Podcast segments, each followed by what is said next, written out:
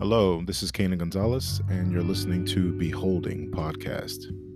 This is my first episode, um, but it's also going to serve as a trailer.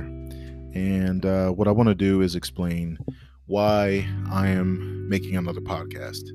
There are already, uh, I'm sure, tens, uh, tens of podcasts um, out there uh, dealing with the Christian faith. Um, but honestly, um, the kind of content that I'd like to listen to um, isn't really out there much. Um, and so uh, that, that's what I want to do. I want to create content that I would like to listen to. That's not to say anything bad about the content that's out there. Uh, there's a lot of really good content out there.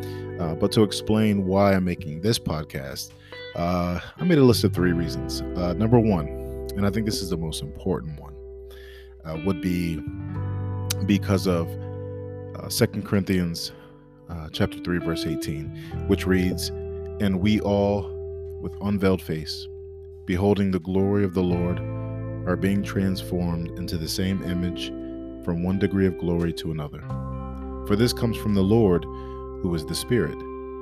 It wasn't until a brother um, who is my pastor pointed this text to me and showed me that it is in beholding Christ who is the glory of God, that I am being renewed and transformed little by little into the very image of Jesus. um, what is the glory? Or what is glory? Um, simply put, it is the properties, characteristics, um, and attributes of a thing or a person. It is all that something or someone truly is. And so, in this case, the glory of God is all that He is. Now, that same glory has been put up on full display in His Son Jesus Christ, as we see in Hebrews chapter 1, verse 3. Right? He is the radiance or the shining of the glory of God and the exact imprint of His nature. And it and it is beautiful. Um, the second reason I want to make this podcast is for my own good. Let me explain. Um, because of my own struggles, uh, because of sin, um, I struggle believing that God's grace is sufficient for a sinner like me. I struggle believing that God is not like man and that his patience far exceeds our fragile, momentary, conditional patience.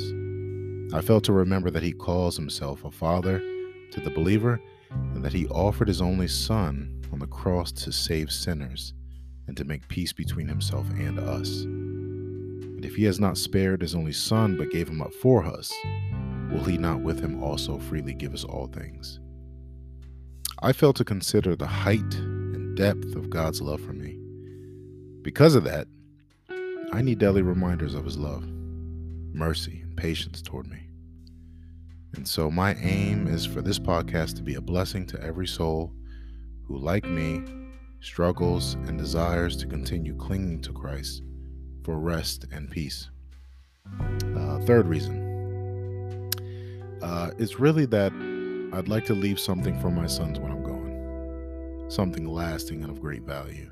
Uh, so, whenever my time is done here, I'd like for my sons to be able to hear their dad's voice again um, and to be able to hear uh, to, or to be reminded of truths that truly are um, good for the soul, good for the persevering of uh, of the believer, and um, so um, so allow me um, in this podcast to serve you by pointing you to Jesus, the healer of our souls, so that we can behold the glory of God in the face of Christ, that our souls may be may find rest and peace and joy that are only found in Christ Jesus. Um, yeah, I'm excited to get started. Um, I'm excited to move forward, and and I hope that uh, I hope that I could be a, uh, of service to you, a blessing to you. Um, thank you for listening. This is Beholding. Take care.